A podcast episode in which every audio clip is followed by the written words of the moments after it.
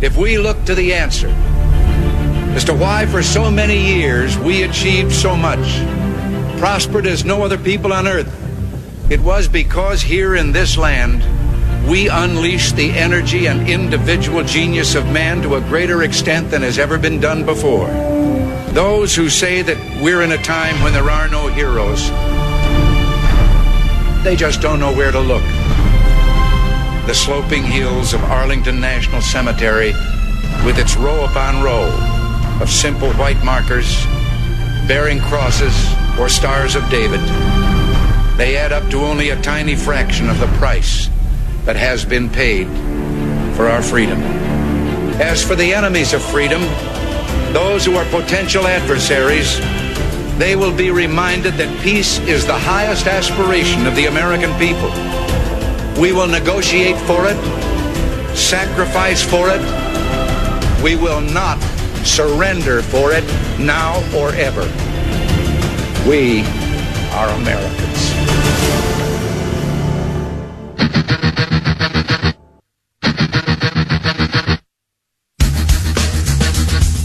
This is the Bob Frantz Authority on AM 1420. The answer. Yes, indeed it is, and a good morning to you. Thanks for joining us as we get started at seven minutes after the hour of nine o'clock on this Wednesday, the 13th morning of the fifth month of the year of our Lord 2020. So, was it good for you? Did you enjoy it? Did you get out to one of the, I don't know, maybe one third to one half of the stores that actually reopened yesterday under the strict guidelines put forth by the little dictator, uh, Governor Mike DeWine, or shall I say by Governor Amy Acton and her assistant, Mike DeWine. Uh, yesterday, some stores opened, some salons opened, and we are scheduled on Friday to have restaurants open, especially, well, not especially, only, I should say, uh, on the outside because the virus doesn't live on the patios. It only lives inside the restaurants. You got to understand that until the 21st. Then the virus won't live inside the restaurants anymore either. Then you can go in and eat safely inside the restaurant. So because we've, we've been told this by the governor of the state of Ohio. So a little bit by little bit, things are opening up until, of course, we see a little bit of a spike, in which case the brakes will be slammed on once again and we will be told, stay in your rooms, listen to mommy and daddy, you're grounded. So just a little bit of update as to where we are in the state of Ohio as we get you started this morning. We have a lot of ground to cover, including one of the most extraordinary and dangerous pieces of legislation ever to be put forth by the United States Congress, which is supposed to be a relief bill. It is supposed to be an economic stimulus bill written by Nancy Pelosi and her band of demon rats. Uh, it's a three trillion dollar wish list of just just about every piece of social engineering that you can imagine. It was an amazing breakdown last night. Tucker Carlson and his research staff did a did a phenomenal job of page uh, of pouring through eighteen hundred pages of nonsense and uh, condensed it to about a five minute summary of what's really in this bill that is being described by some Republican senators as being DOA, dead on arrival. Don't even bother passing it, Nance. You bring it over here. That is getting crushed immediately. But that does not mean we don't have to take it up because we want you to know what they're up to. The fact that it has not a chance in Hades of flying, or of passing rather, I should say, uh, doesn't mean we should just ignore it. Uh, it is uh, it is honestly breathtaking in its scope and what they are trying to accomplish here. And so we do need to shine a spotlight on that so we can show you what they are trying to push through. Because uh, that'll help you, by the way, I think, decide on what party you want to vote for in various races, not, not the least of which is the presidential race, of course, but coming up in November if we are allowed to have an election. All right, so we've got uh, all of that to get into, and then, of course, yesterday a judge, an Obama-appointed judge, Judge Sullivan, the one who once, the man who once called in open court, um, three-star General Michael Flynn, treasonous in lying to the FBI and or the the vice president. He has slammed the brakes on William Barr, the Attorney General's um, uh, not pardon, what's the word I'm looking for? Dropped charges, excuse me, dropped charges against Michael Flynn saying, yeah, before I accept that, I am asking for third parties to issue amicus briefs. Third party, um, parties who are not actually involved in this prosecution or in the defense, but anybody outside that wants to submit an amicus brief, we will consider them before I will just dismiss this case altogether. Absolutely, once again, an activist, Obama loyalist, pretending to be a judge an activist in a robe is getting in the way of what the Department of Justice has decided is not prosecutable and is absolutely not uh, should not be prosecuted because of the nefarious wrongdoings and misdeeds of the FBI. So we'll have that story to get into as well. Uh, coming up in about a half an hour, by the way, we will have a guest joining us, Dr. Russell Blaylock uh, will be on the program with us to talk about the never ending discussion of masks. Dr. Blaylock is a nationally recognized board certified neurosurgeon, health practitioner, author, and lecturer, and he will be joining us from Mississippi, I believe it is. And he will tell us uh, why it is that the mask mandates that are being put forth in a lot of states and in a modified fashion for employees and workers in the state of Ohio, why they are so wrong headed and potentially dangerous. But we're going to start now with Dr. Fauci. Dr. Fauci yesterday, of course, I don't know why, but Dr. Fauci has somehow, some, some way become the only epidemiologist that, that the entire world can trust about how to deal with the coronavirus. And I know I'm being a little bit facetious there. In fact, I'm being a lot facetious, but that's how he's treated with reverence that, you know, is quite frankly, at least from what we've observed in this particular pandemic, rather undeserved because he and Dr. Birx have been wrong from the very beginning. He and Dr. Birx took the Imperial College of England's uh, model and ran with it down to the president's office and said, Sir, look at this. There's going to be two million dead Americans. You to lock down right now. And they were wrong. It was wrong. The science was wrong. Imperial College was wrong. And then later on, they said, Sir, Look at this one from the University of Washington. There are going to be millions of dead Americans if we don't lock down now. And they were wrong again, but yet somehow he is the face of this whole thing. He is the face of the Obama, or the Obama, excuse me, Freudian slip there. He is the face of the Corona, not Obama, Corona.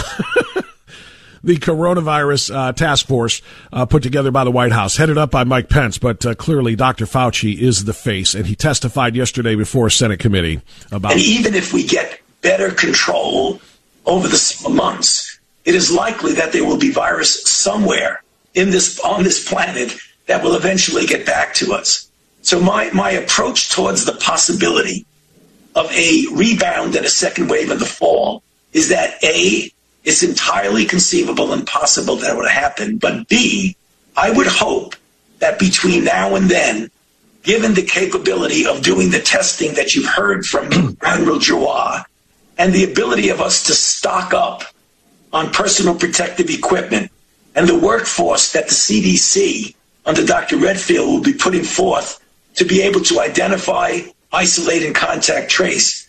I hope that if we do have the threat of a second wave, we will be able to deal with it very effectively.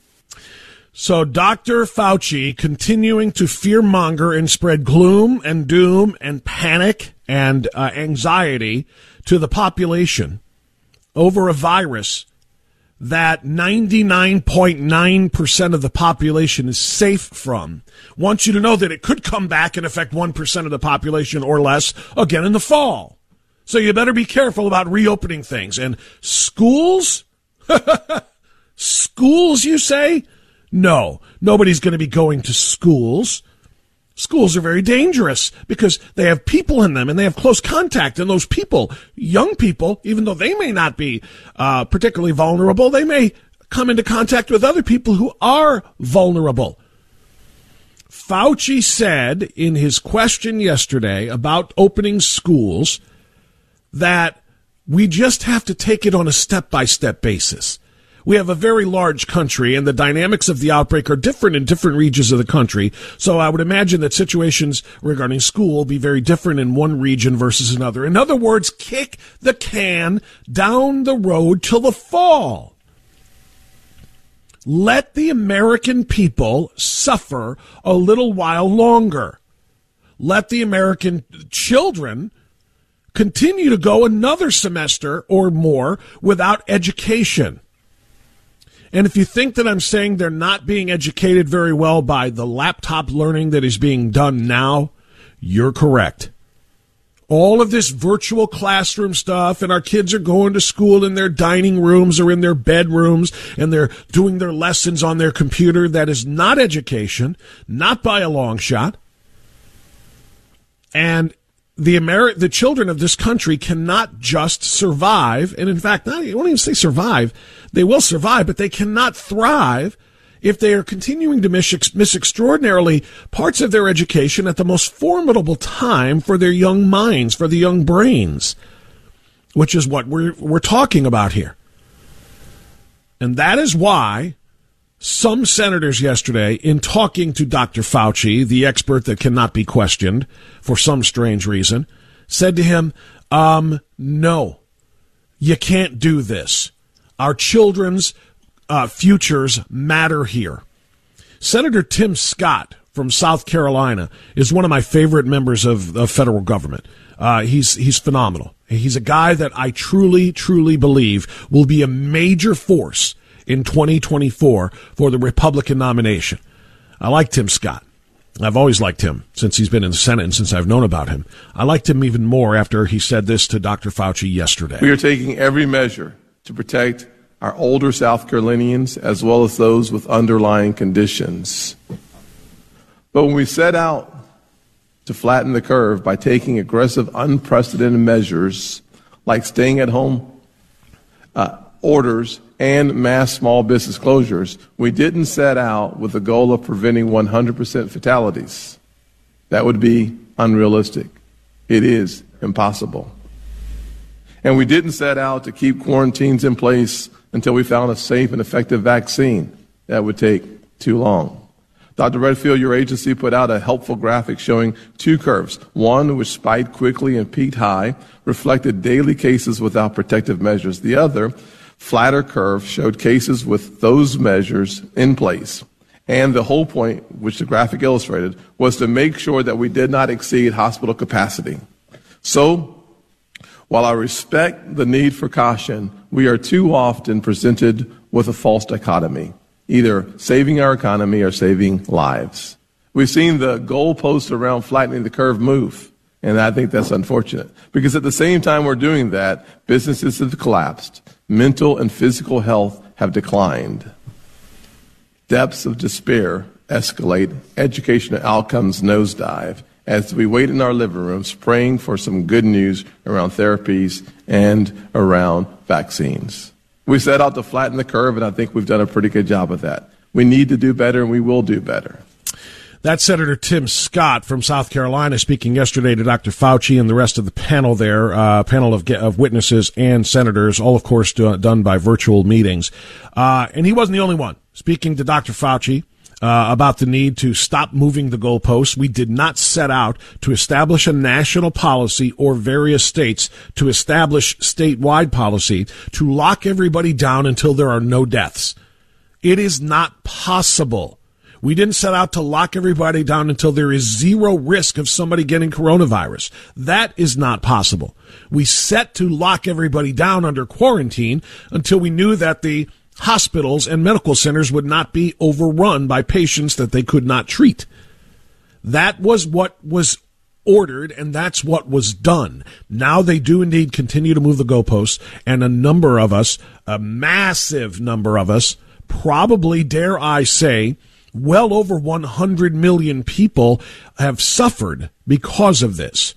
When I say 100 million, here's what I mean. There are 33 million who have filed for unemployment in the last six weeks. 33 million Americans. Let's multiply that by uh, probably three at least to cover the average family of four. So we're talking about 100 million people, but we know that number is low and it's going to be actually increased um, when the new numbers come out tomorrow when the unemployment filings are announced as they are every Thursday. So we're talking probably 110 to maybe 120 million Americans negatively impacted by job job losses alone. Then add to that the impact on the children who are not able to go to school and who are not learning by laptop, not learning a bit. And I, I, can point to a lot of examples of that as well. But right now, we'll take a time out. I just gave you Senator Tim Scott's statement to Dr. Fauci and Dr. Redfield, but you want to hear Senator Rand Paul as well. He'll be next on AM 1420 The Answer.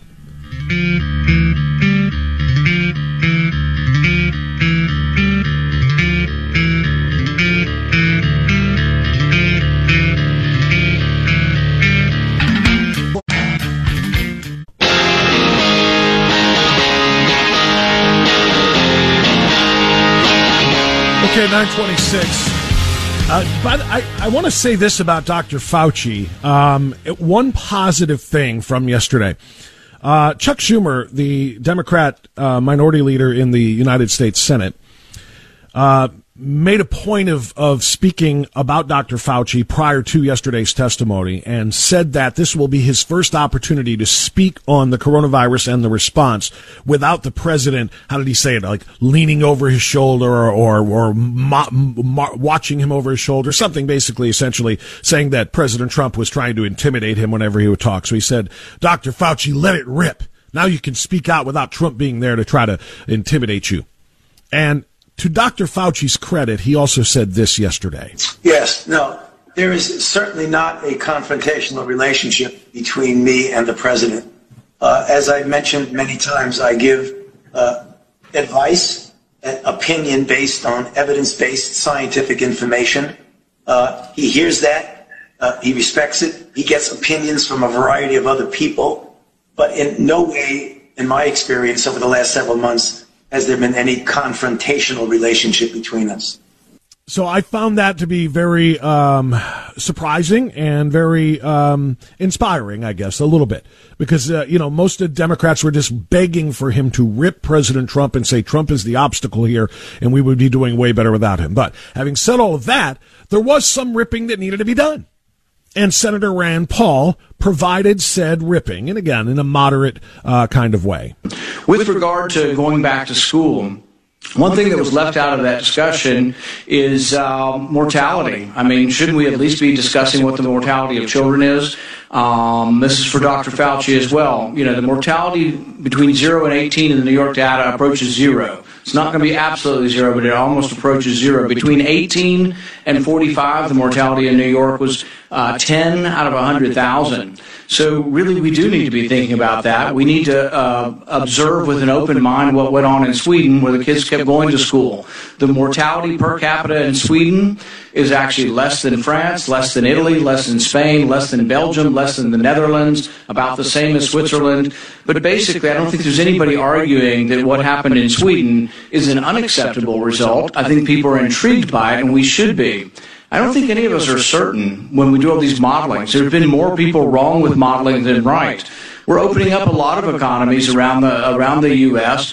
And I hope that people who are predicting doom and gloom and saying, "Oh, we can't do this. There's going to be a surge," will admit that they were wrong if there isn't a surge, because I think that's what's going to happen. In rural states, we never really reached any sort of pandemic levels in Kentucky and other states. We have less deaths in Kentucky than we have in, a, in, an, in an average flu season. It's not to say this isn't deadly, but really outside of New England, we've had a relatively benign course for this virus nationwide. And I think the one size fits all that we're going to have a national strategy and nobody's going to go to school is kind of ridiculous. We really ought to be doing it school district by school district, and the power needs to be dispersed because people make wrong predictions. And really, the history of this, when we look back, will be of wrong prediction after wrong prediction after wrong prediction, starting with uh, Ferguson in England. So I think we ought to have a, a little bit of humility in, in our uh, belief that we know what's best for the economy. And as much as I respect you, Dr. Fauci, I don't think you're the end all. I don't think you're the one person that gets to make a decision. If I didn't want to break my microphone, I would drop it right now because that was a mic drop moment by Senator Rand Paul. You are not the be all end all. You don't get to be the one person who makes all of these decisions, especially after you trumpeted wrong prediction after wrong prediction after wrong prediction. It is wrong to, for all of us to have to rely on one guy who is proven to be flawed, if not downright fraudulent. And let's leave it there.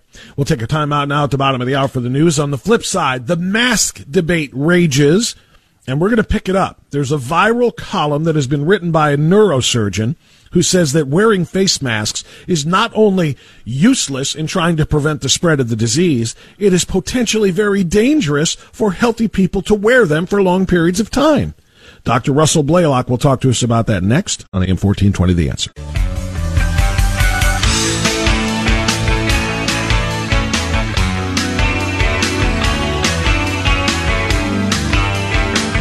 935 now we continue on AM 1420 the answer we'll take a break from the education issue and I've got a lot more information by the way on the return to schools that was discussed yesterday with Dr. Fauci in front of the Senate committee uh, but we're now going to go back to the mask debate we have discussed this ad nauseum and it continues to be a, a topic of discussion for a variety of reasons not the least of which is the conflicting messages from some of the so-called experts from the CDC and from yes the aforementioned coronavirus task force face Dr.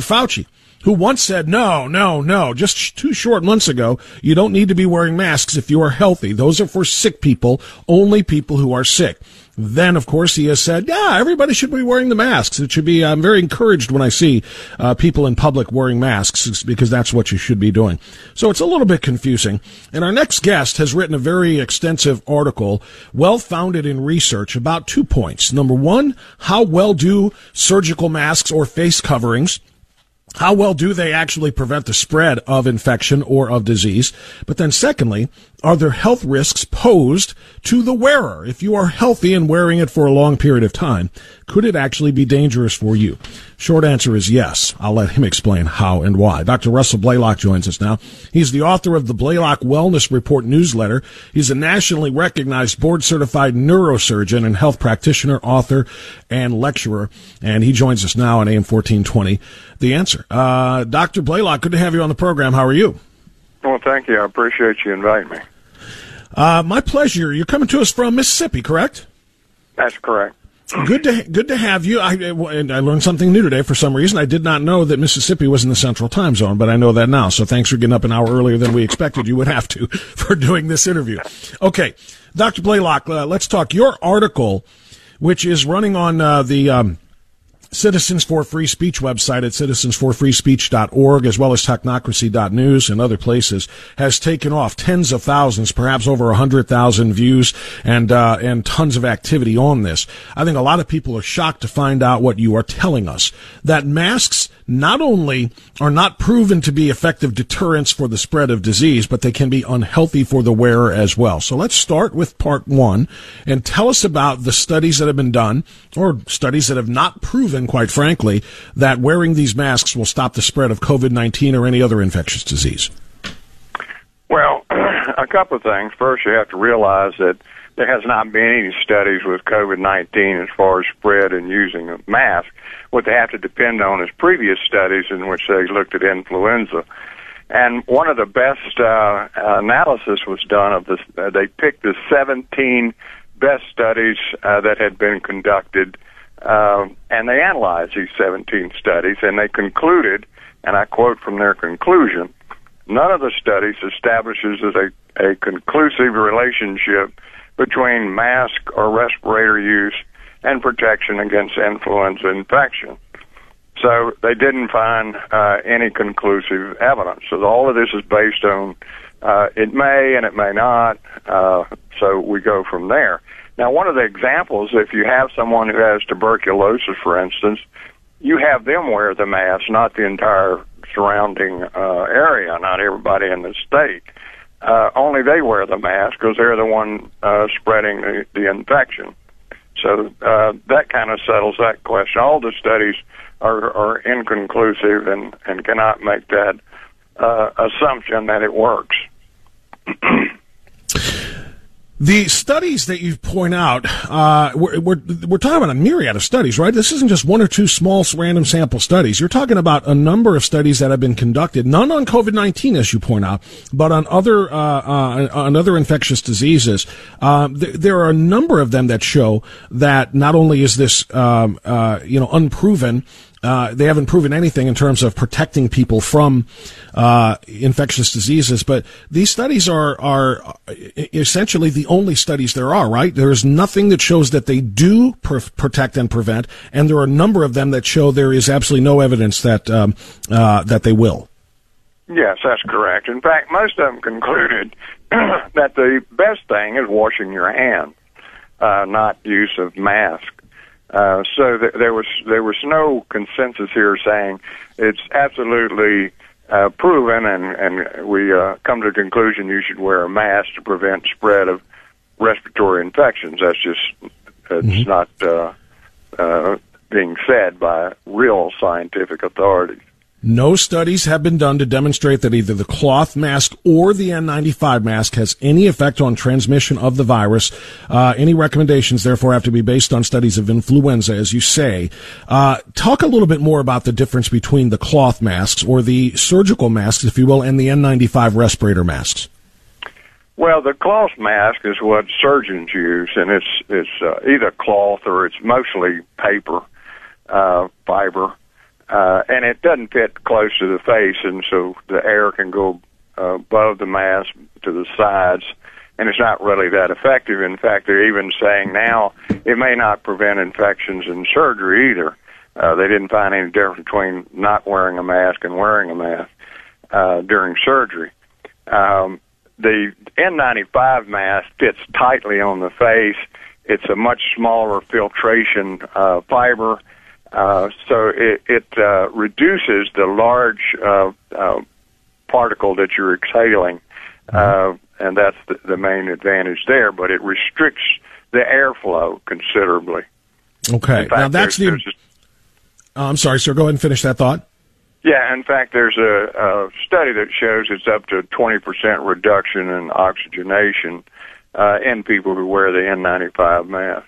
20%. That's a huge number. Um, and I want to go, let, us move a little bit more into this now.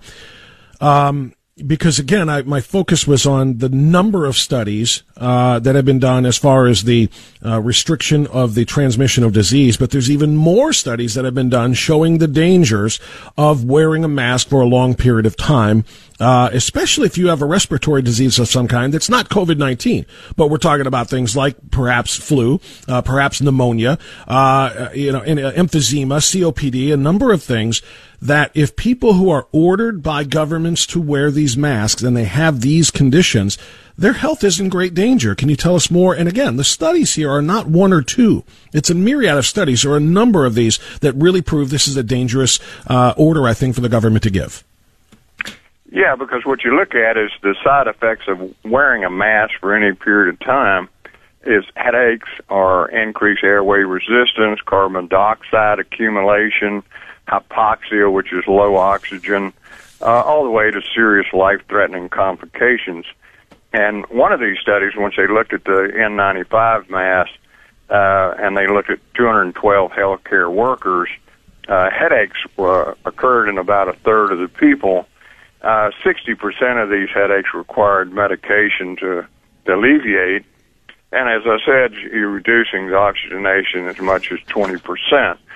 Uh, another study just looked at the cloth mask and and the paper mask that surgeons wear, and they measured oxygenation during surgery and found that there was a significant drop in oxygen blood levels uh, after wearing these masks during a surgical procedure.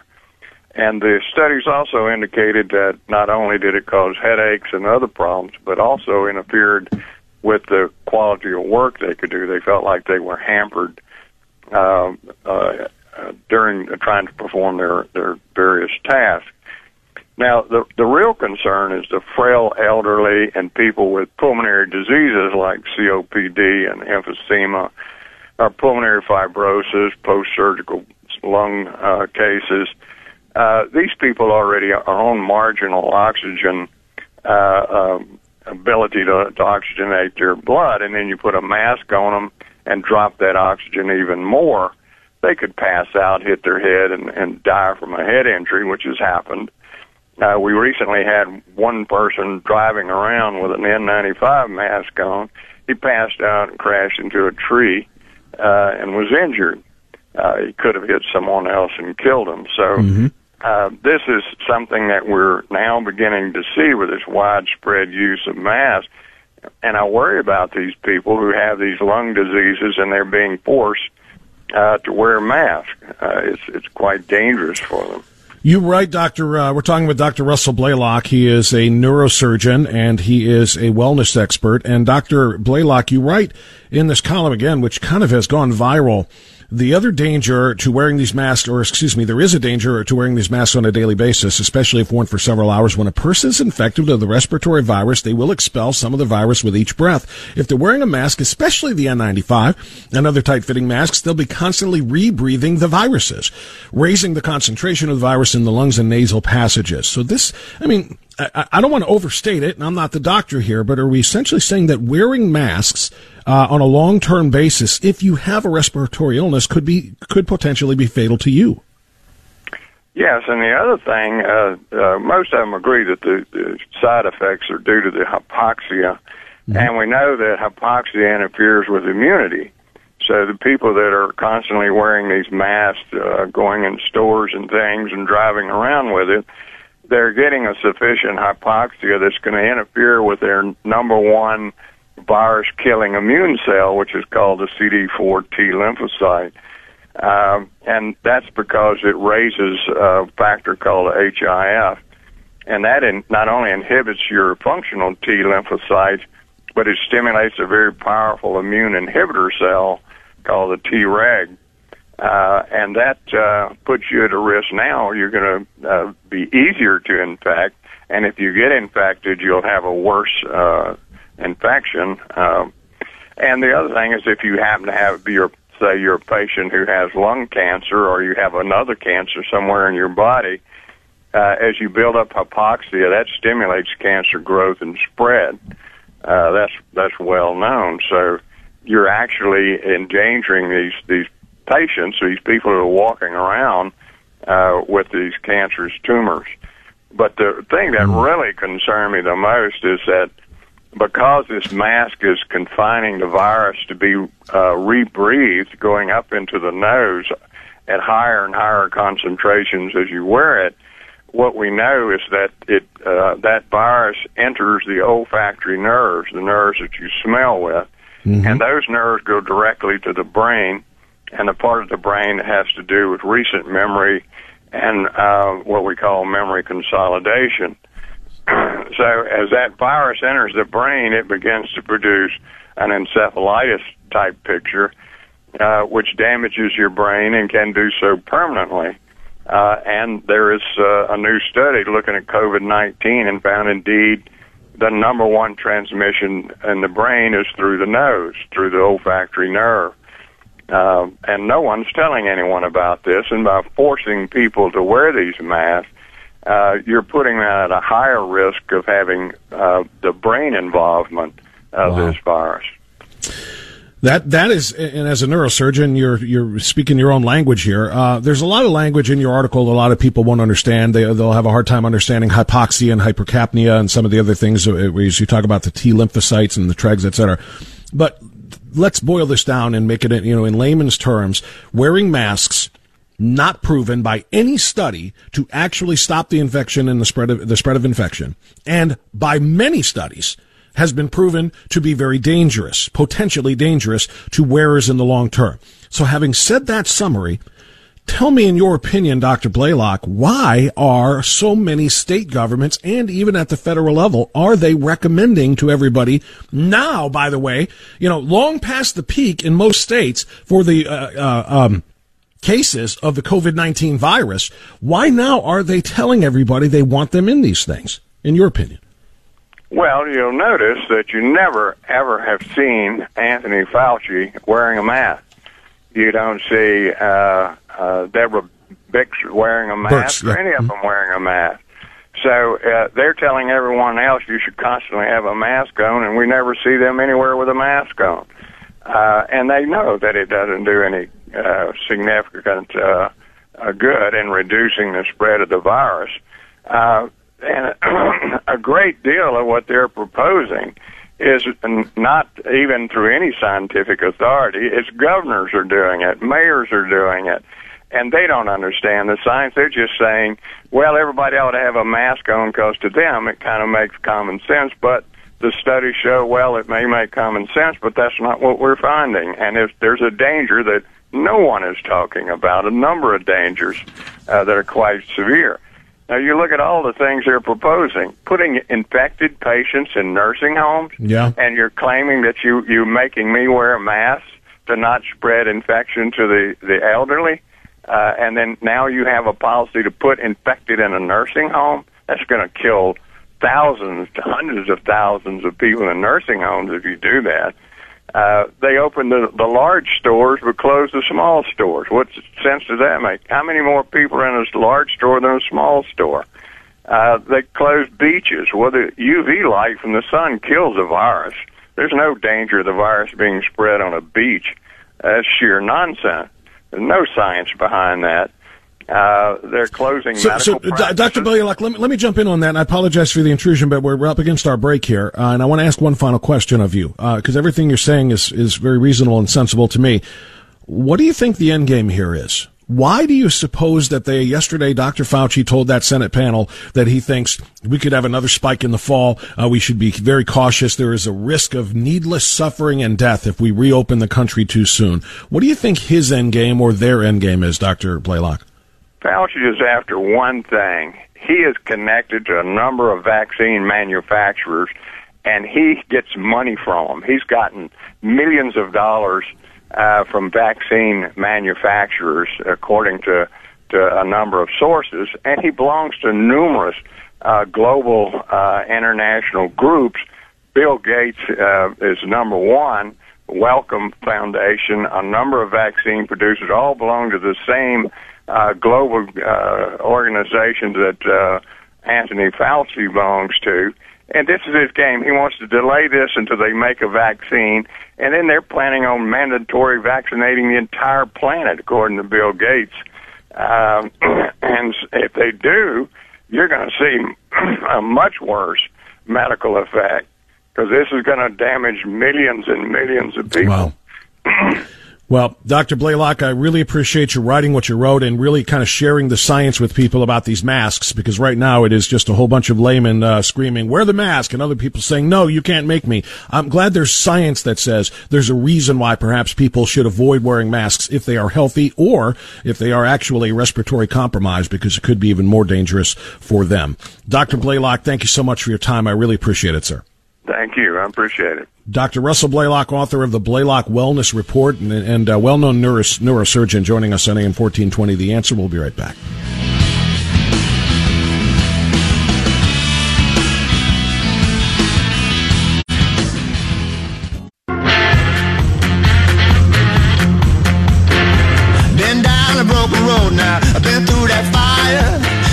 Nine fifty eight. I want to remind you, thanks again to Dr. Russell Blaylock for uh, shining a light on the dangers, the unproven uh, um, suggestion that masks will stop the spread of respiratory diseases. Not proven by any, and there were many studies that tried to prove it, but not proven by any, any of those studies, and then plenty of proven studies that show that uh, wearing the mask when you are healthy can be a very dangerous thing. It can lead to a number of conditions that can cause serious problems for you. So I really appreciate him coming on. I want to remind you, by the way, about a great event coming up uh, today at 4 p.m. or excuse me 7 p.m. our time 7 p.m. 4 p.m. is Pacific and that is uh, No Safe Spaces Facebook live event not allowed to laugh free speech and the death of comedy it's hosted by Eric Metaxas and uh, it stars of course Adam Carolla and Dennis Prager it also has special guest comedians there it's a one hour long conversation about the state of comedy and free speech today. And of course, it's based on the great movie No Safe Spaces, which you should be watching online at nosafespaces.com while you can. Uh, it is the death of free speech in America. I know that sounds a little bit overstated, a little bit over the top, but it's truly not. They're coming for you if they don't like what you say.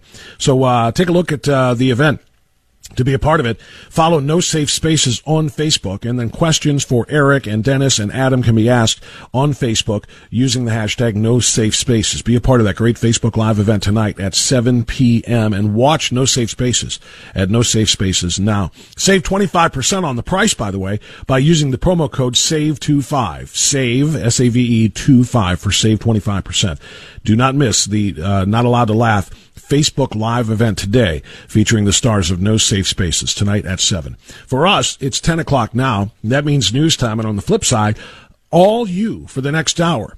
I canceled a 1035 guests because I want to be able to talk about everything that's going on right now with respect to the virus, yesterday's Fauci testimony, and more. So phone lines will be open at 216-901-0945 and 888-281-1110 for a full hour of calls and important commentary